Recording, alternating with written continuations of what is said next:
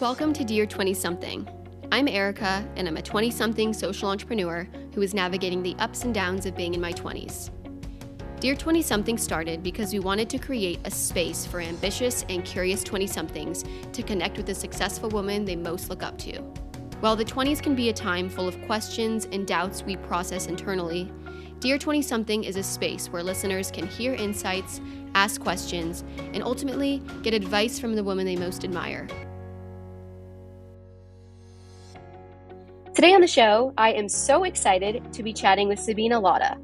Sabeena is the founder and CEO of the good for you cookie dough company DEUX. DEUX is a food brand that is completely revolutionizing how we view traditionally sweet desserts because they're making them healthy for you with immune boosting and stress relieving ingredients like zinc, elderberry, maca, ashwagandha, and more. Made to be baked or eaten straight from the jar, their enhanced cookie dough is an absolute game changer. Because it's vegan, gluten free, and full of healthy ingredients, you can eat as much as you want. And I definitely do. DEUX has been featured in publications like Forbes, Who What Wear, Pop Sugar, CNBC, and more. You may have even seen her pitching DEUX to the Sharks on Shark Tank last Friday.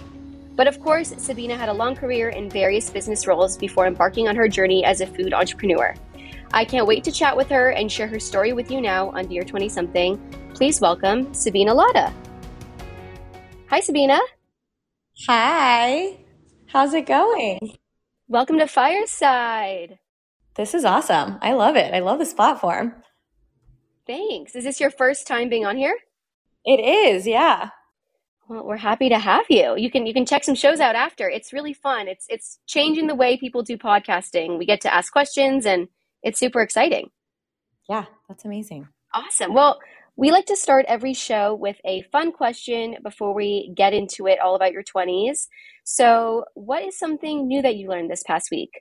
It could be a new business you're excited about, an interesting fact you learned, maybe from a book you're reading, maybe it's a conversation you had, maybe it's something related to Shark Tank because obviously we you know you were just on last week, but something new that you learned in the past week. Well, I guess it's a piece of education that we we provided from DEUX. Um, so I don't know if you've been on our Instagram lately, but we like to um, educate the consumer on all things you know healthy and good for you and functional. And so there, the one thing I think I learned over the past week, especially after airing on Shark Tank, is a lot of people's definition of healthy doesn't align.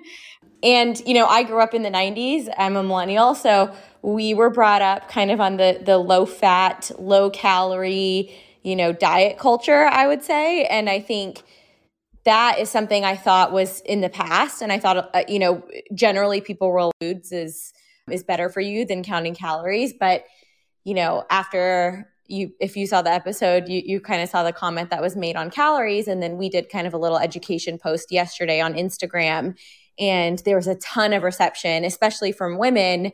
And and the post itself um, is essentially talking about how calories is not um, is not a healthy way of of looking at food and so you know the education piece i think helps a lot of people but it also aligns people that though people have different versions of healthy and people do what works for them for us counting calories is harmful and we, we kind of don't believe in that so um, i think it was it was a good conversation to have at least after the show.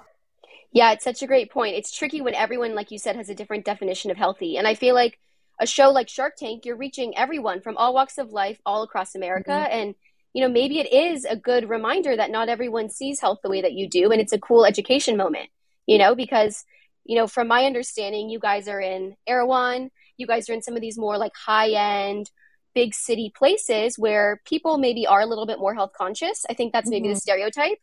And yeah. so it's interesting to hear you say that because it just makes me think like, wow, what a cool opportunity to have that shared yeah. on live TV. And then, you know, you guys can kind of fight back and be like, hey, actually, we view it a little differently and educate people who maybe otherwise wouldn't know that. Yeah, no, totally. It's um it, it is a nice way. It's kind of interesting what you do after a national TV appearance because you can there are different ways you can kind of take it, but I think we're we're taking taking the route of, you know, taking what was said and, and places where, like you had said, there's an opportunity to educate and kind of using it with our content. Yeah, and it's nice too, I think, because you guys have a very like casual, humorous platform from what I can tell. Yeah. It gives you that space, right? Witty. yeah, it's super witty. It's funny. And like I think you're also well positioned to do that because I think there's a lot of brands that their tone might just be like shut up and take it instead of yeah. maybe like push back a little and say your perspective, which is kind of cool. Yeah, and that's I think early in my career, that's kind of the trouble you get into when either probably your brand gets too big or you work for a bigger brand. So earlier in my career when I was at Pepsi, um, and I was specifically at Frito Lay on the Lay's brand. Lay's is a huge brand, right? Like it's a $3 billion brand, and you can't afford to polarize anyone or you know you'll you'll get a sales hit and you'll be in the media and pepsi doesn't want you in the media and so it, it's interesting because you can take those risks to i think more as, as a smaller brand um, versus you know at, at pepsi our social posts would have to go through three rounds of legal and like get PR's blessing, and then we were allowed to post them on social media. So um, it does help that we have no red tape. totally, and your personality can come through too. Like, yeah, I've always thought it's cool that I feel like a lot of startups, often the voice of the brand is the voice of the founder. Yep. And I feel like I'm sure, I mean, I don't know, but I would assume in everyday life you're probably witty yourself. You're probably kind of funny and um, that that can be cool to see like the founder's voice shine through where you know no one knows who you know the PepsiCo CEO or original founder from Forever Go what they're like because yeah. it's gotten you know so corporate. Yeah. Well, thank you. That's a it's a fun fact. Everyone go check out that post so we can all educate ourselves on calories. So we're going to start at the very beginning. Obviously, we're going to talk mostly about your 20s, but I do think it's important to have context about your childhood and mm-hmm. I have a few questions about that. But when you were younger specifically, what did you dream of being when you grew up? So I always wanted to be in fashion. And it's kind of funny how how it's come out in DEUX a little bit, even though you would think like what the hell does a cookie dough brand have to do with fashion? Um, but I used to have like these little sketchbooks when I was like super young and i would sketch um i would sketch so my, my parents are pakistani and indian so i would sketch not only american clothes but i would sketch these like fusion indian clothes which was really fun when i was a kid because you could actually get that stuff made when you would go to India and Pakistan, and it would it would be super economical to actually like get it made while you were there. Um, but I truly thought like the reason I chose supply chain management as a major, which sounds like a boring AF major, like who, who chooses that, is because I you know did a ton of research and figured out that that major actually sets you up really nicely for the buyer position in fashion.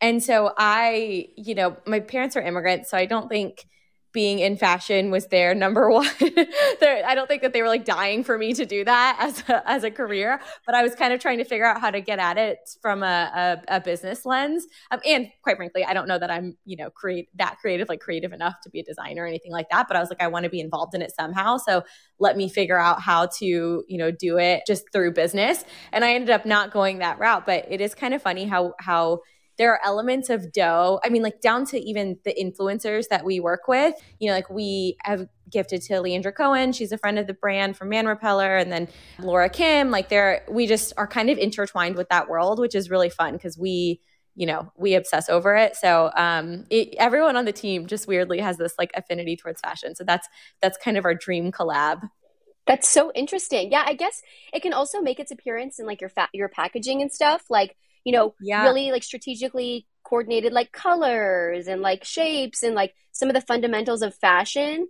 You know, there actually is like in food and business, like there is some bits of that, you know, that you're not selling clothes, but you are selling something that needs to be eye catching. It needs to match. It needs to also stand out. It needs to also be unique. Like, I feel like some of the hallmarks of what makes like a good fashion brand or like, you know, great clothes is some of the things that you probably have to think about with your packaging. Yeah, almost like the design or like the ability to put something together aesthetically. Like it's the same kind of like so my husband and I bought a house right before COVID. And when we were, well, I didn't let him do any of the interior decorating. Let's be real. Um, it was all, I, I, he like tried to help initially, and I was like, no, no, let's let's leave that to me. Um, but like putting things together and like aesthetically, like making something aesthetically pleasing, it also kind of like is in the interior design realm. So I don't know. I feel like if you have a knack for that, like to what you were saying, like it, it comes out in other elements of design too. Totally. Yeah. Creativity shows up in a lot of different ways. It can show up in building a business. It can show up in interior design. I will say, I personally do not have that skill. I'm very lucky my sister does. So she is just like how you were with your husband, like, I will take it from here. So oh. I definitely admire people who do have that eye. Okay, awesome. So you thought you were going to go into fashion, but then you made kind of the logical choice. If I'm going to go into fashion, I should be more on the business side and do supply chain. So I know you ended up going to UT Austin. Can you tell me a little bit more about why you decided to go to UT Austin in the first place? And did you know going in that you were going to do business and supply chain, or was that a decision you made at school? Yeah, it's funny because you're forced to make these decisions at such a young age, right? Like at at 17 when you're applying, I think 16 even if you're a younger junior, when you're applying to college, they ask you, you know, what major you want to and like the, your essay questions are what you want to be. And it's kind of crazy because you don't know at that time. So I feel like you kind of make it up or I mean, there are people who are obviously super passionate at a young age about, you know, something specific like you know, my friend who had been in orchestra her whole life and like knew she wanted to be in music and that was all she was going to do. But for a lot of us, it's kind of like, okay, I guess I'll just like choose this major, like comms or psychology or, you know, business. And it's, it's kind of a guess. But um, the reason I chose UT is because I, I got a full ride, to be honest. So there was, I was choosing between USC actually, which is funny because now I live in SoCal, but um, and my heart is totally here in LA. But UT gave me a full ride and you know I didn't grow up with a lot. So I, I grew up kind of like lower middle class um, and my parents couldn't afford I, I'm one of three. So my parents couldn't afford to kind of help me through college. So I, I had to either pay for it on my own which I did actually end up working throughout college a bit but or you know get a scholarship. And so UT gave me that scholarship and the business program was quite good there. But it, but I didn't know that I wanted to do business. So I had I think on my list I had because you had to choose three was social work, the social working school, business, which is McCombs, and then the third was engineering, which what was I thinking? like I would never I do not belong. I hate rules. I literally like my favorite thing to do is break rules. Like my team will tell you that at DEUX. And so like engineering is all rules and like figuring that, you know, and so it's it'd be like as if I, you know, if I went to law school, like that's just totally not me um, at my core. And so those were the three. And then I ended up, you know, getting into the business school, which is which is, you know, a harder school to get into at UT. So I ended up choosing that. But I don't think I knew that business was right for me until like a few years into my career where I was like, oh, okay, like I'm good at this and I really like it. Totally. That's so funny that you say that. That you um yeah, you had no clue. I think that also further proves that people don't know what they're picking because you put engineering on your list. Like that's that's so random. But it's a smart choice. And I think business is a smart choice. And when you come from a family where maybe you didn't have as much, you come from an immigrant family, you think like what are the logical choices here, right? Yeah. It's like business, it's medicine, it's engineering, it's law even if it doesn't speak to who you are. Yeah, which is why a lot of I think like in in the Indian culture you'll see too, right? Like there are a lot of doctors and there are a lot of, you know, like med school is prestigious and you know, I have a lot of friends who went that route and like that is you you you kind of have especially if your parents don't have that education, they love to kind of make sure you have it if that makes sense. Yeah, absolutely. Well, I will say I am a Trojan. So Oh USC is the best place ever. So I'm glad you love UT, but I, I have to just do my little throw out there for USC. It was really awesome. And um, but it's so cool that you got a full ride, and, and that makes a bunch of sense. So you talked about how you worked throughout college um, because you obviously had to pay for it, and I'm sure pay for your life. Could you tell me a little bit more about some of the jobs you had in college, and if they helped inform that big job you got right after you graduated? Yeah, so I my first internship was after my sophomore year. And it was it's kind of funny cuz like you try to figure out you're you're so busy trying to figure out what you want to do, but an internship is such a great way to figure out what you don't want to do too. And my internship was at a company called Lockheed Martin, which in, in their missiles and fire control department. So it's a defense company just to, you know, just to level the playing field. And um, it was fully in supply chain management. And I was working on um, the Apache helicopter was my project for the summer. So it is so wildly different than what I'm doing now. But that internship, and by the way, I was like it was in Florida, in Orlando, Florida. And I was, um, I just distinctly remember walking into the plant and you had to, they sent me an email like a month before I started and they were like, Hey, by the way, you need to buy like steel, steel toed boots. And like, you, you'll need to be wearing like this type of outfit all the time. Like you need to like cover your, like basically for safety reasons for the plant. And so I was like, oh shit, like what am I getting myself into? And then I distinctly remember like walking into the plant and luckily I didn't have to be down there, there like, too much, but because it's just not my vibe. But when I walked into the plant, I was like the only woman. And not only was I the only woman, I was the only person of color in the entire, like on the entire floor. And so that was kind of like a crazy experience where I was like, whoa, like I've never, and I came from like a pretty diverse town. And, you know, obviously like women in business now is, is much more common. But yeah, back then I was like this like 20 year old, just a deer in headlights. But that allowed me to understand what I didn't want to do. And I did not want to do that. And so that I think it gave me a good, you know, resume builder and it taught me a lot when it comes to just like working life. Like I think there's a lot you learn about how to report up to someone and like how to manage a bunch of moving parts and like just the basics of, you know, how to work in a corporate culture, but it definitely also taught me that that's not my vibe. A hundred percent. I can imagine the fashionista in you too was like, are you really telling me I have to wear these like yeah. steel boots? oh like, yeah, I could just see it like, now. High waisted, like these high waisted pencil skirts, and I was like, "What am I doing wearing this?" oh my gosh, that's plant. brutal.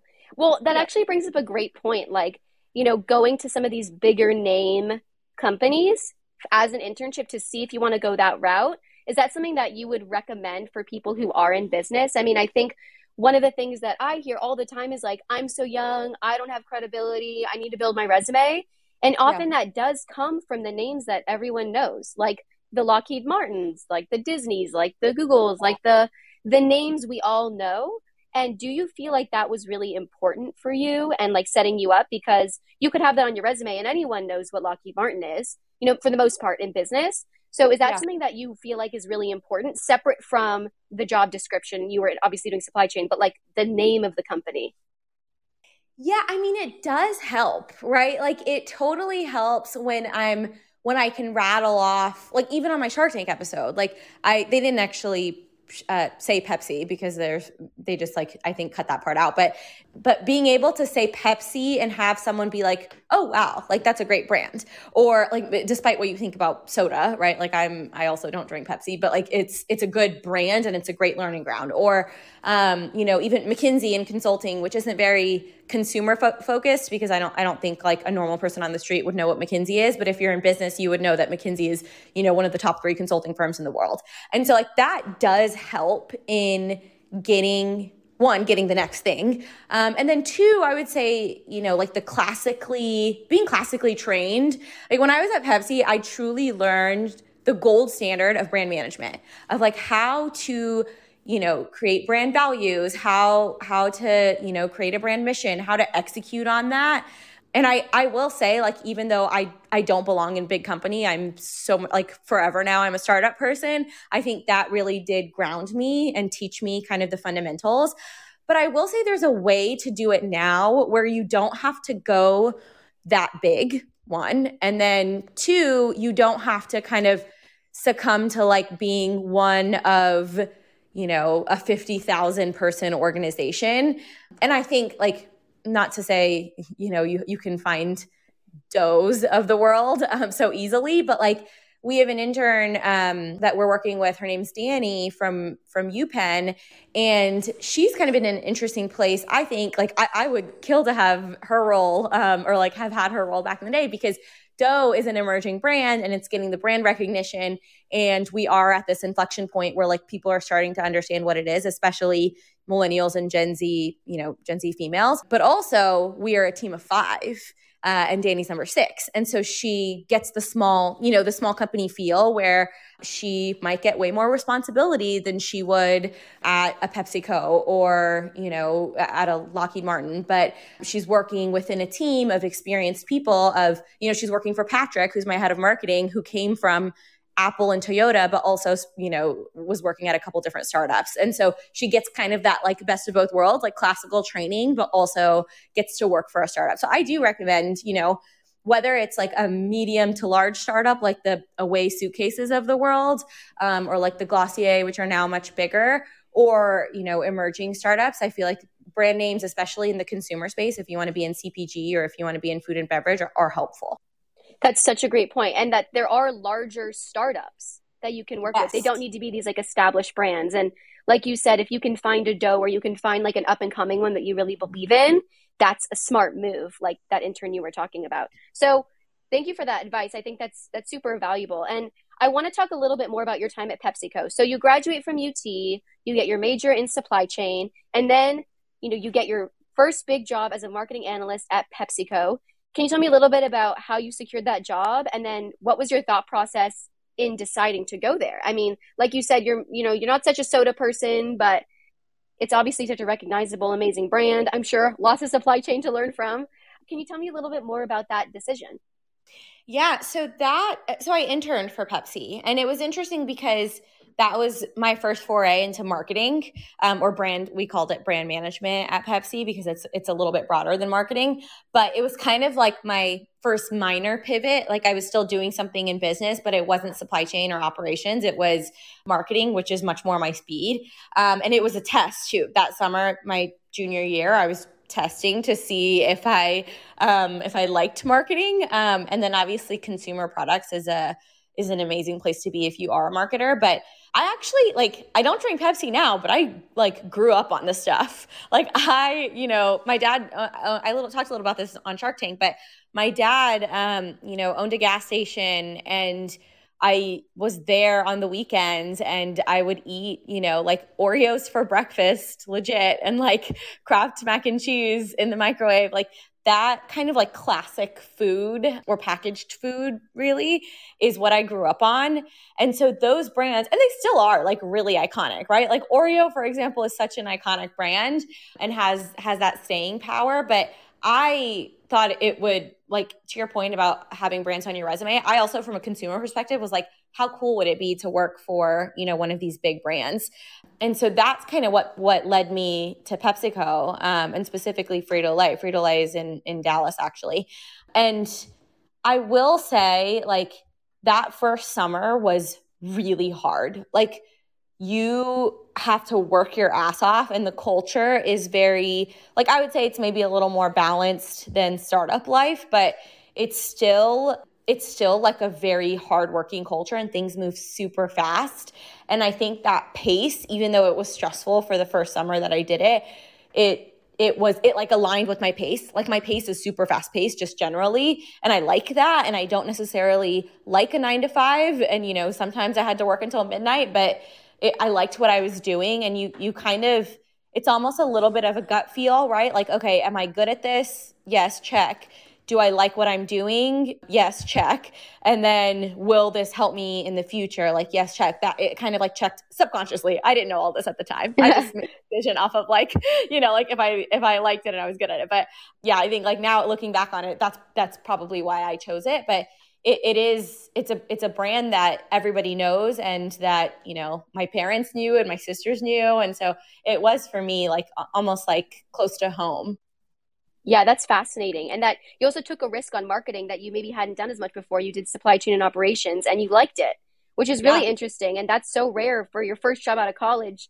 to be there and feel like this pace aligns with my personality. This marketing thing is me. Having that alignment, which is really interesting. I have a question if if you could name like a couple characteristics that you think make a good marketer or if there is like a 20 something that is thinking hey, I think I might like that. What what advice would you have for them or what traits would you say that they should possess to follow that route? Yeah, I think so there's kind of this innate gut that you I call it like the consumer gut. And it's it's almost like this intuition and you could kind of ladder it back up to psychology, I think, like like almost this entire function that consumer companies have and it's called consumer insights or you can call it like consumer psychology or whatever it is but it's literally like what moves people and what makes people want to do what they're doing and it's hard to teach like I, I think you can refine your consumer gut over time and kind of learn what makes people tick and why people act the way they do and why people might buy something or why a brand might make someone feel the way that they feel. But it's if you don't have it at all, it is very difficult to teach that.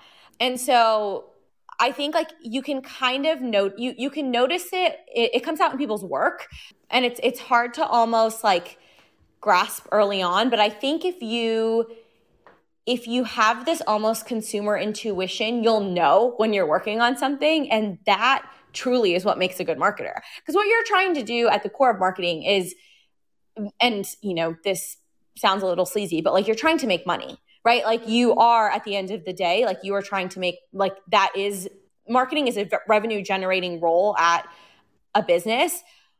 But underneath all of that, how that happens, like, yes, that's your financial goal, but all of the soft goals that come along with that is how to make people feel something. And you have to be really in touch with like consumers and you know, uh, psychology and just how to communicate with people and have a super high EQ. So I think that, you know, is kind of like the fundamental of what, what you need to have. Does that explain it well?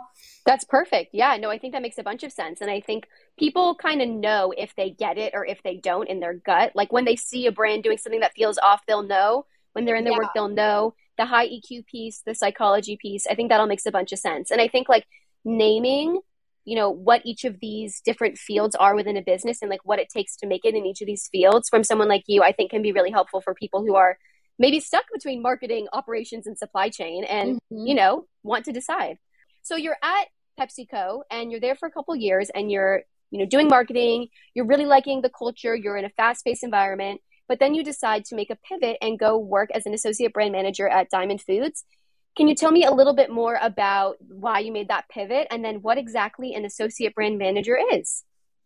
Yeah, so it's actually interestingly enough the same career path. So in big CPG, you start as a, a marketing analyst and then you kind of graduate to um, a brand manager and then you graduate to a director, senior director, VP, and then at the very top you have the CMO. So it's very, I mean, sometimes you at different sizes of organizations, you might kill some of those intermediaries but for the most part it's like a, a pretty standard path in, in cpg so essentially I, I, went to diamond because i had an old or i had a boss at frito-lay that left and he diamond is a much smaller company than um, and it was actually acquired so it no longer exists. It's now part of campbell soup.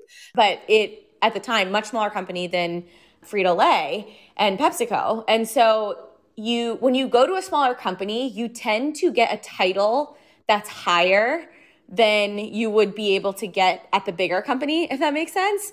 And so he basically was like, you know, and and the path at the time, no longer, I think, but at the time the path was you have to get your MBA in order to get to that role, to get to the associate brand manager role. No analyst would be able to be promoted to that, which I actually fought super hard for when I was at Frito Lay. And I think they changed it right after I left. But you know, you wouldn't be able to to graduate to that role or get promoted unless you went to business school. And it's kind of funny because like if you are a business undergrad, like I had a business undergrad, did I need to go to business school? Like mm, probably not right? Like i i learned the fundamentals like maybe for the network or for for the brand name but i learned accounting finance like supply chain marketing. I learned all of those things or those like hard skills in my undergrad.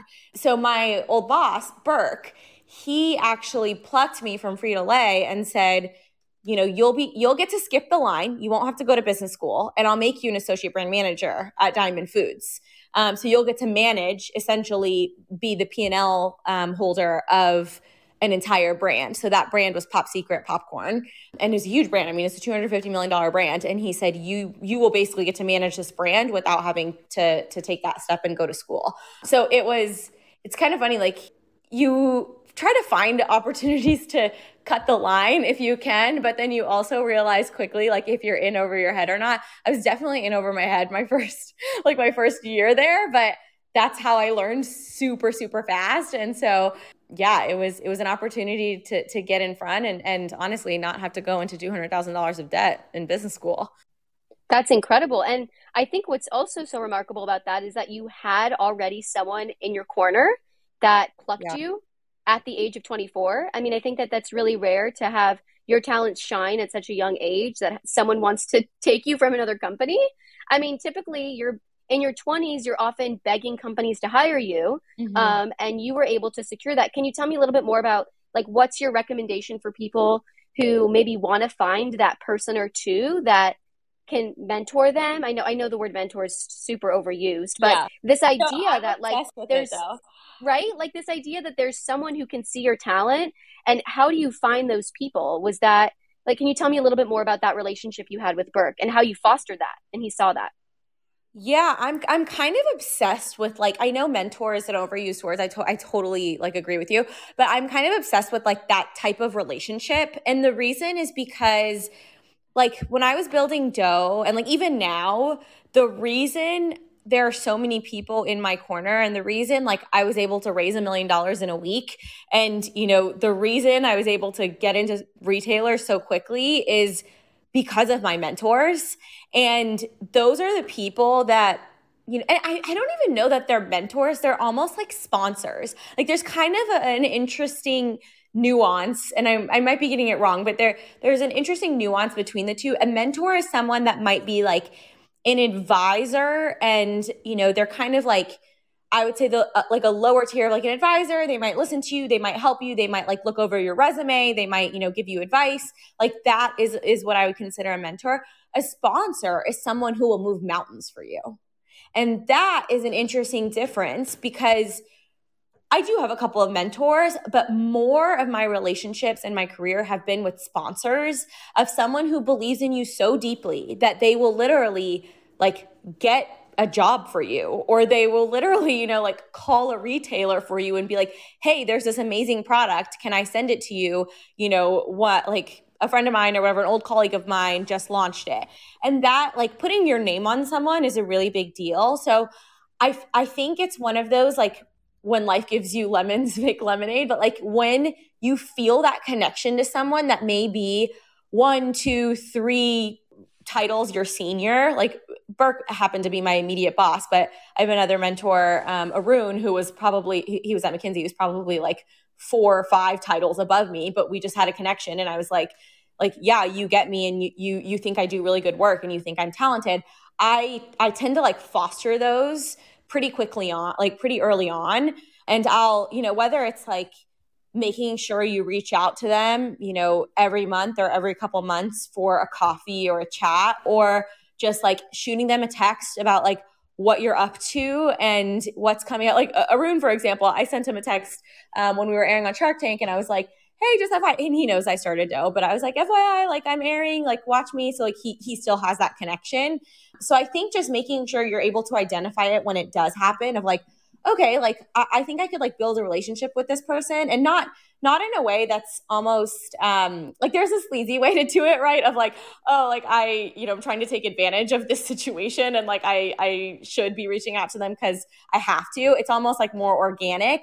And then, you know, you kind of foster that relationship. And when if they think you do great work, then that's obviously the number one thing um, because then they'll really move mountains for you. Yeah, that's such a great point. You have to be authentic about it because people see through that so so so quickly. Yeah, like you you have to be really mindful. Do you think that what has made and then I'll, and I'll just say too, you know, from your Shark Tank episode, quick people were quick to say like I believe in you, mm-hmm. and you had you weren't even working with them yet. They hadn't even yeah. seen you in a corporate setting. I mean, and obviously some of these people you've mentioned have seen you in a corporate setting and have seen you work hard. So maybe that was you know your talent and your hard work is what they saw what do you think it is that gets people to believe in other people when they're young? And you know maybe it's different by person. Maybe it's just being authentic to who you are. Maybe it's working your butt off. Maybe it's being super passionate. But like do you have a gut feeling on like what you think is the secret sauce to getting someone to see you and believe in you and want to be your sponsor? Yeah i mean the hard work thing is an interesting conversation because i think there's like two ends of the spectrum, right? There's we got into this phase a little bit, you know, a few years ago um, that was like balance culture. And it was we everybody was talking about like work life balance and like shutting your computer off at 5 p.m and like there are plenty of people i mean my sister for example totally subscribes to that. But I personally do not subscribe to that. And it's because I get so passionate about what I'm working on. To me, it's not a nine to five thing. To me, if an idea comes to me at 11 p.m., like I'm going to do something with it because I'm that excited about it. And so there's that, that, that kind of culture, right? And then the other end of it is hustle culture, which I also don't subscribe to. Like hustle culture is very much, burnout it's a lot of you know working for the sake of working it's talking about how busy you are all the time. Um, and i don't think that's productive either because i had to do that call it i mean i was in that place in july when i was filming shark tank and i was doing targets accelerator at the same time. Like i was burnt out and my body was like shutting down. So i don't i also don't subscribe to that. I think the in the middle for me at least when you can tell someone is a really hard worker.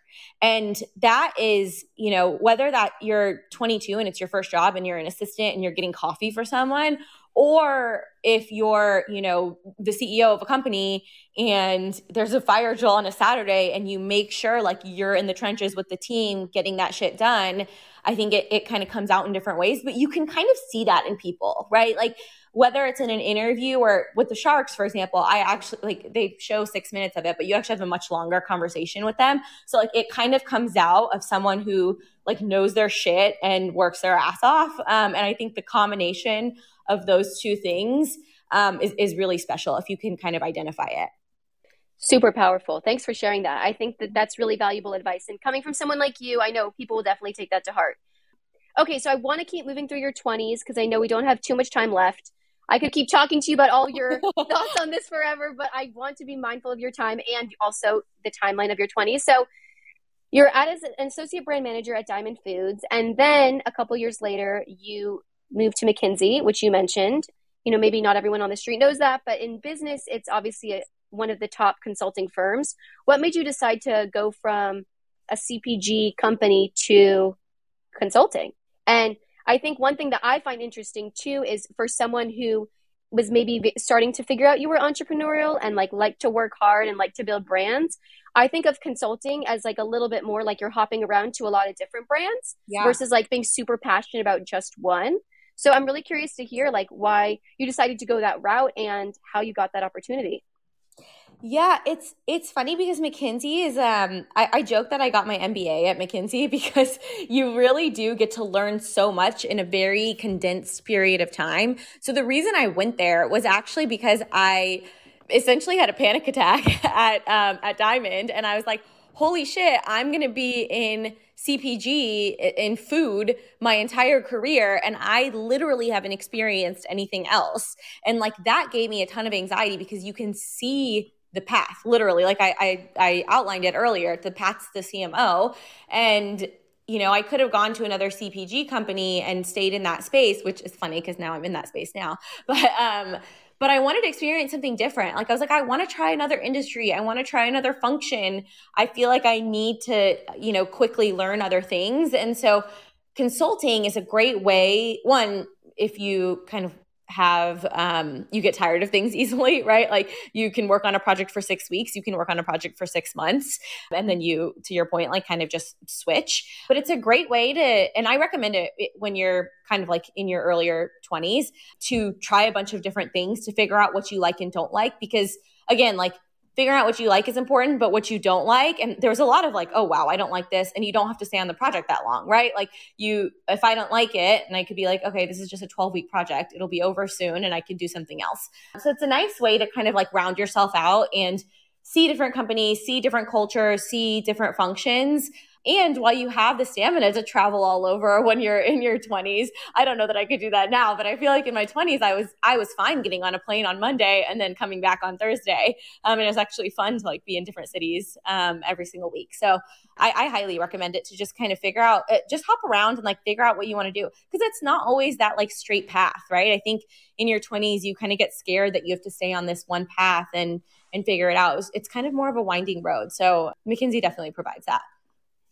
Yeah, and that's such a great point. And you know, it you might go there and then reaffirm that you do like CPG, which is what you did. Yes. You were like, I'm having a breakdown because I don't know. And then you got the confidence of like, oh wait, I don't like all these other things. I want to do more CPG stuff, and that's what you've you know went on to continue doing. Yeah. So it's almost like a it's like either opening your eyes to a new path or it's just like reaffirming you're on the right one so mm-hmm. sounds like it was a great confidence booster i will say i i had a very brief consulting stint and i, did, I remember i did like an oil and gas thing and i was oh, like not for me at all yeah but you learn quickly and luckily like you said you can change you can stay there for only six weeks and so yeah. you have some control over that which is great so you're doing consulting you're figuring it out you're learning that you know you do like cpg and then you decide after a couple years to go be the head of a venture studio at M13.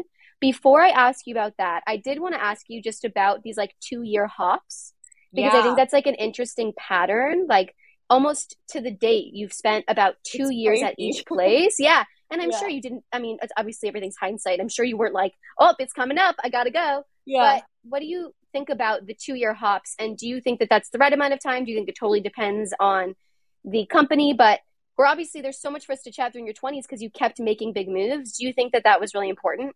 Yeah, it's funny. The two year, I actually didn't notice that um, until I talked to Hillary from Who What Wear that I did that, and I was like, oh wow, I do. The, just reflecting on it, that's crazy. But I think there's something about the two year, about like one year, you get you, you start you learn enough, right, and like you start to actually like become an owner and, and get to know what you're doing very deeply. And then by the two year mark, you're probably not pretty much an expert at it, but you're probably pretty good at it, especially at these bigger companies that you can kind of like coast a little bit. And I think I'm a little bit of a masochist and I don't like to coast. And I like to, and a little bit of his, I like joke that I'm masochist, but it's truly because I like to learn. Um, and so I like to put myself in these like uncomfortable situations where I learn. And I think at that two year mark at those places, I was, I would kind of get to a point where I was like, okay, I like kind of have this figured out. Like I could keep doing this, but it, my, my learning curve kind of dropped off, right? Like it's super steep early on and then it kind of like plateaus. And right when it plateaus is where I lose interest. So that might have been a, a driving factor in kind of that two year mark.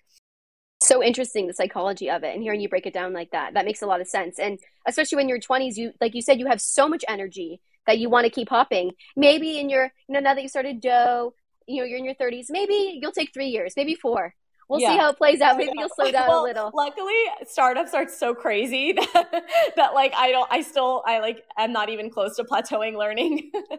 yeah, that's the blessing, right? It never ends, especially yeah. when you're the founder. Okay, so back to the venture studio. So you decide to go from consulting to venture capital. Can you tell me a little bit more about why you decided to go that route. And maybe I'm getting the sense, correct me if I'm wrong, that at that time maybe you had realized you were feeling really entrepreneurial. Yeah. And maybe you wanted to be around startups because that's what most people who go into venture do. Mm-hmm. Um, can you tell me a little bit more about like, yeah, what that realization was at the end of your cons- time at consulting and then why you picked venture capital versus like maybe even going to a startup? Yeah, and I always it, it's funny because I always felt entrepreneurial, and I, I say that I'm an entrepreneur or I was an entrepreneur at those bigger companies where you're not necessarily you know you can't be entrepreneurial because you have the safety net but i did a lot of things at, at pepsi and diamond that kind of accelerated my entrepreneurial personality. Um, and so that was one thing that I hadn't yet explored. So, yeah, to your point, I was feeling super entrepreneurial. I had several conversations with people at startups. And th- that's one thing, by the way. If you, a piece of advice for people in their 20s, if you reach out to people on LinkedIn, you'll be surprised at how many people respond to you and it's it's crazy because people will do these kind of informational especially if you don't want anything out of them if you're like hey i'm just i just really want to learn and they might not all respond to you but a lot of people do and so i was able to chat with a lot of people at startups in venture capital one of my mentors at mckinsey and i was like look i think like I think I want to try this thing. Like, I think I would like this kind of early stage world. And when you're at a venture studio, it's or a, a, venture capital firm, it's much less risk than if you go out and start your own thing, right? And so I was able to the the opportunity there was build a venture studio or what we call a launch pad where we launch brands from within. So there's the investment side of the house and then there was my side of the house which was essentially our incubator where we were in- incubating our own brands. So I got this kind of like safety net of being like having a salary, one, and like being a part of and having the resources of a, a VC. But then I was able to launch brands and kind of write and learn the pr- playbook of how to launch brands from zero to one. And that's truly, I mean, what I use to launch DEUX. And I, I still kind of like refer to those experiences. But it, was a way to almost like de risk it for me and, you know, take that leap without fully taking it and like, you know, sleeping on friends' couches and eating ramen, like that whole story. I didn't necessarily have to do that to learn that world.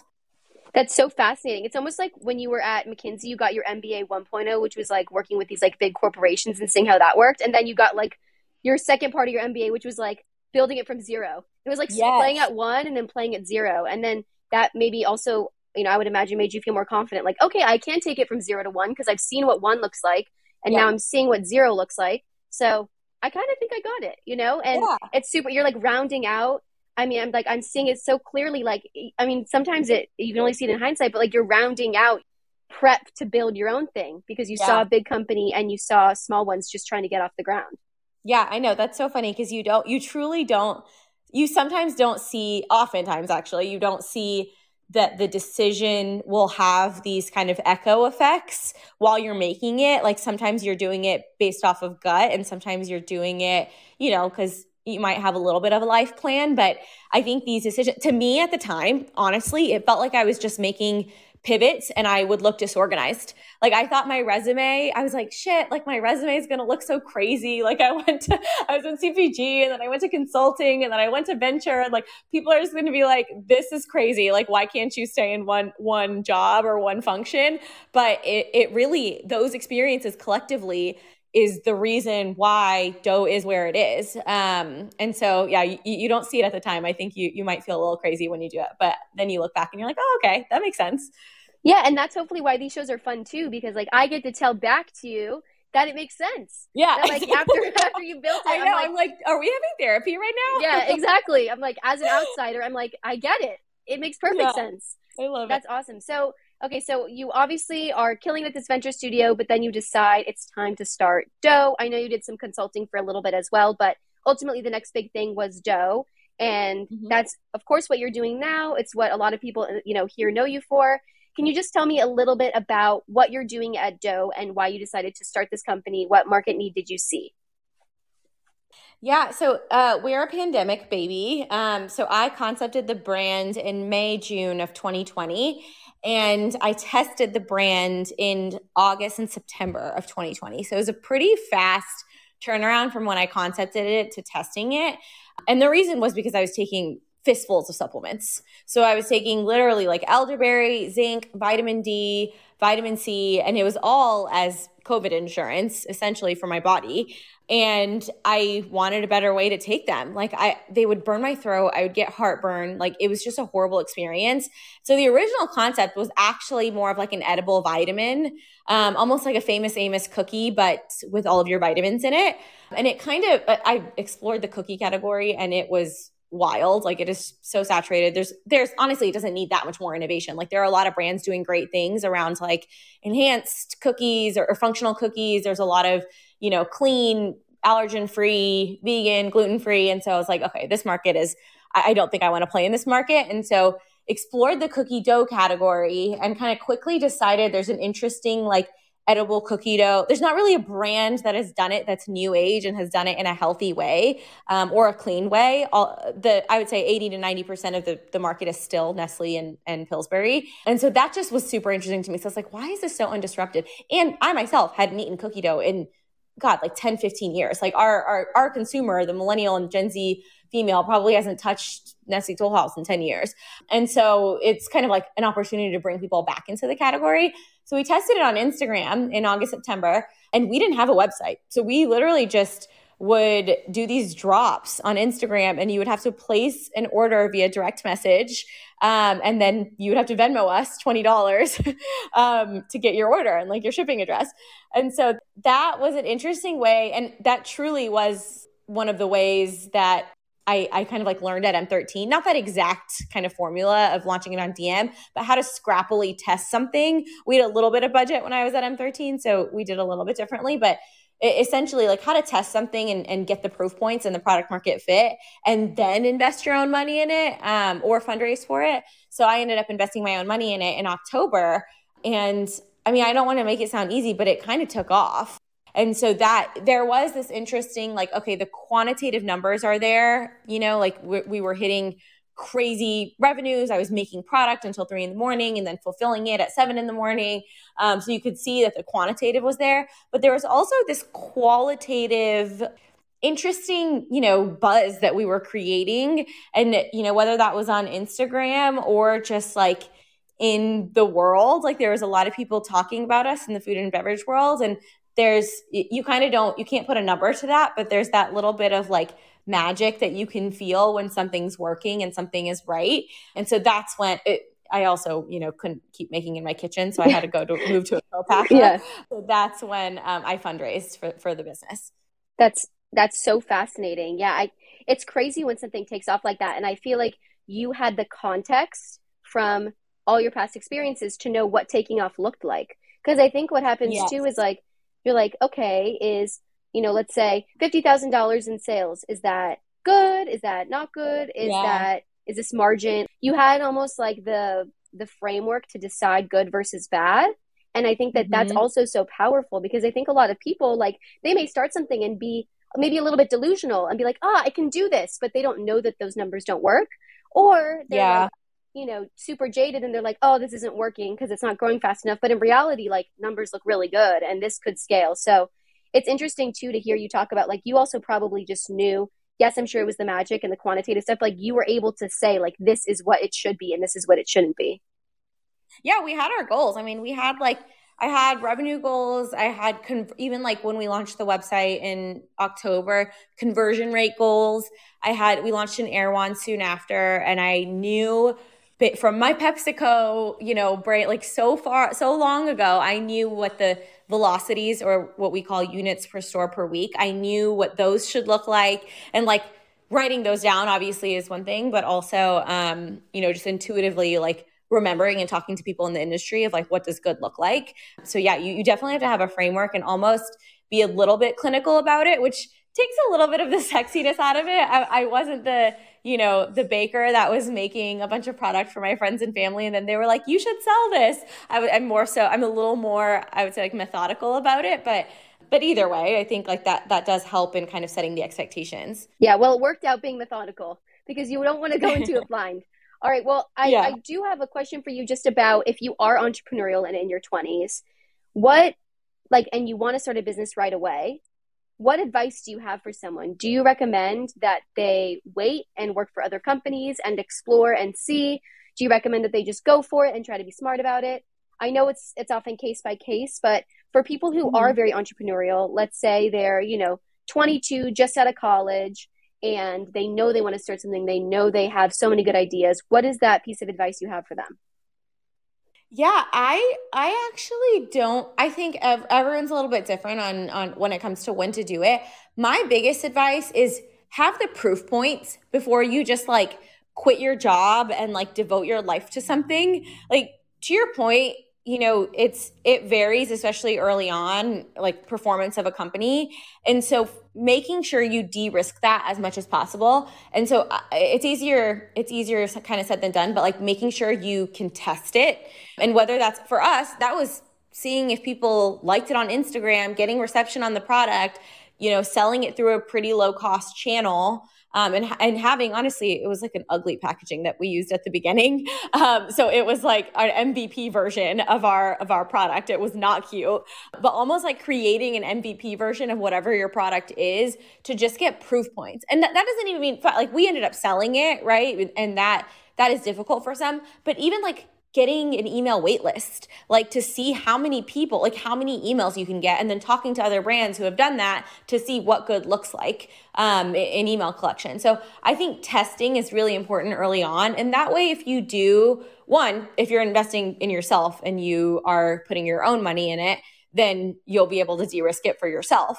But then two, like it'll help you fundraise and it will help you if, if you are seeking investors um, or if you want venture capital money, they no longer, I mean, unless you're a seller founder that has founded multiple businesses, they don't just give you money anymore off of a presentation or off of a deck. Like they want to see some sort of traction and some sort of proof points or like proof of concept. And so the more you can test and just show like there's demand for this and there is a market for this uh, and that's why i need your money to to build this business that will you know work far better and far more efficiently than trying to you know raise money off of like oh i just think i have this really good idea for a hot sauce brand you know? Totally. Yeah i love that. So first step is like find the proof points whether that's email waitlist social media whatever that like low cost thing can be. And then the second piece is like figuring out what good is in your industry and seeing if you're meeting that whatever that good metric is. So yeah. that's that's super fascinating. Final question for you and then i'm going to see maybe we take one question from the audience so this is a question that we ask all of our guests on the show and it is because our you know audience is 20 somethings they're all trying to figure it out and we love collecting pieces of advice from our guests so you've obviously shared a lot throughout this conversation but if you could share one piece of advice to every 20 something whether they're in business, whether they're in medicine, maybe engineering at Lockheed Martin, who knows? Um, what is that one piece of advice that you would give them? Work your ass off. So I I do um, I do Peloton digital. I don't know if you you know what that is, but it's um it's essentially like the Peloton digital classes. And Jess Sims is someone that I take all the time. She's one of the best instructors, and she always says in the middle of the workout when you're tired AF, she will say, "How you do anything is how you do everything." And like again, I think we talked a little bit about this earlier in the conversation of like there are some people who love the nine to five and like don't want to work after 5 p.m. and want to shut their laptops. And then there are some people who like really subscribe to hustle culture and like burnout culture, which I don't agree with either. But like work really hard and and you won't it won't feel like work if you are really passionate about it and if you really like what you're doing. Right. Like I don't ever think oh, like I have, you know, all this stuff I have to do that I don't want to do. Obviously, there there's a little bit of grunt work that come with this job, but for the most part, like if you are excited and have that energy around something, it will show. And so I would say like your 20s is just a good opportunity to to just work your butt off. Love that. So good. Thank you so much, Sabeena. That's great advice. I'm going to open it up just for one question. We'll take a question from C. Come on up. Hi, thank you so much for your words of wisdom. It was just fabulous. I particularly love that you knew you didn't like to follow the rules. I find that fascinating. So, at what age did you discover that you didn't like to follow the rules? Then, with some of these corporate jobs, how did you follow the rules? And then, did that play a role in kind of building your risk muscle? for jumping out and doing your own thing, which it sounds like you came from modest means. So it was a big risk. So how'd you build your risk muscle? And can you talk about this inner knowledge of you don't like to follow the rules? Yeah, I love that. Well, it's funny because I was a really good student. Like growing up, I was, you know, cared about grades a lot. I like didn't really like to get in trouble that much. The one thing I got in trouble for literally all the time, it was like once a week they would call my mom because I talked too much. Like I always got that on my on any like write up of like she talks too much. Um and so that was you know, that is what it is. But I think the first time I figured that out that I didn't like following rules was at Pepsi because I would have all of these creative ideas and we would not be able to do them because of whether it was like legal or you know someone higher up didn't like doing stuff like that or it was too much of a risk to do something like that for a brand or, or such a big brand. And there was one vp actually he ended up being the cmo and now he's number two to the ceo at pepsi. His name was ram krishnan and i loved him. He was like one of my favorite people I've ever worked for and he also didn't like following the rules so he would he would kind of like encourage me um like I, you know at 22 when I just graduated I was doing all the social media, doing the Twitter, doing the Facebook, because Facebook at the time was big. I don't know how many brands use that anymore. But I was doing all of that and I would kind of like go rogue a little bit and he loved it. Like he would think the stuff we were posting was so funny and so witty. And sometimes we got our, our wrist slaps by, by legal um, because a lot of stuff had to go through them. But I kind of had him to encourage that rule breaking. Um, and I think like throughout, I kind of alluded to this that I was an entrepreneur at those bigger companies. But the reason I, I would consider myself an entrepreneur is because I would do things that people, you know, kind of didn't want to touch or like didn't want to get involved with. Um, and whether that was what we called fighter brands, so they were like smaller brands that PepsiCo would launch, or, you know, that was something called like that I created called the Millennial Minute, which um, was all about how millennials see things and, and use social media. I think those are those elements of like, okay, this doesn't fit in a box and I'm doing something outside of the box. So that that kind of allowed me to understand like, okay, you like to stretch and you don't like to just do like your your job. My job description was an analyst. I was supposed to pull numbers. I was supposed to report, do the weekly report. I was supposed to like do these deep dives into insights for other people, for like my director, for my managers but i would always find myself doing things outside of that and i think that that kind of you know has that same tone that's so funny like you were stretching your job description. Yeah and you knew truly. that that meant you did like the rules. Yeah that's hilarious. I will say i am also a fellow detention talker. Um i that was the one main thing i got a lot of trouble in a lot of strong women are. Yeah you know what? Whatever. Like it's really served me well in life and it is what it is. But when you said that, I was laughing because I I definitely um I can definitely relate. Well, thank you so much, Sabeena. This has been such an awesome conversation. And can you please let everyone know where they can follow you on social media, where they can find dough to buy for themselves, obviously. And then I know you guys have just launched your holiday boxes. So yes. can you tell everyone what that is and where they can get themselves some? Yeah, so DEUX is at eat E A T D E U X. Um, and then I'm at Sabeena, S A B E E N A, Ladha, L A D H A on Instagram. And DEUX is also starting to pop off on TikTok. We're working on it. It's also at Eat D E U X.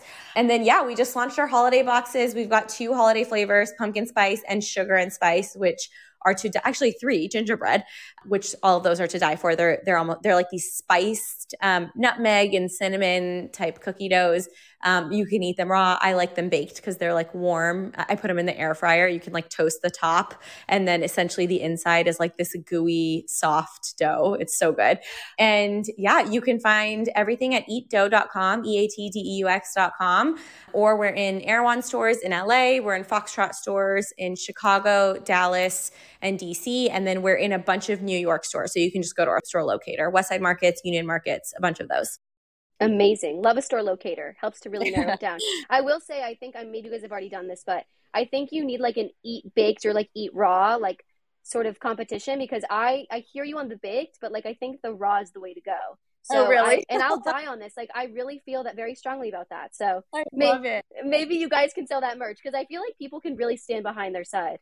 Yeah. Oh well, you'll like our merch that's coming out in a couple weeks, in like a week. okay, I will keep my eyes peeled. Awesome. Well, if you guys enjoyed this conversation, please give us a follow here on Fireside and over at Dear20something on Instagram and subscribe, rate, and review anywhere you get podcasts. Thanks, everyone. Thanks, Sabeena. Thanks, Erica. You're the best. Bye. Bye.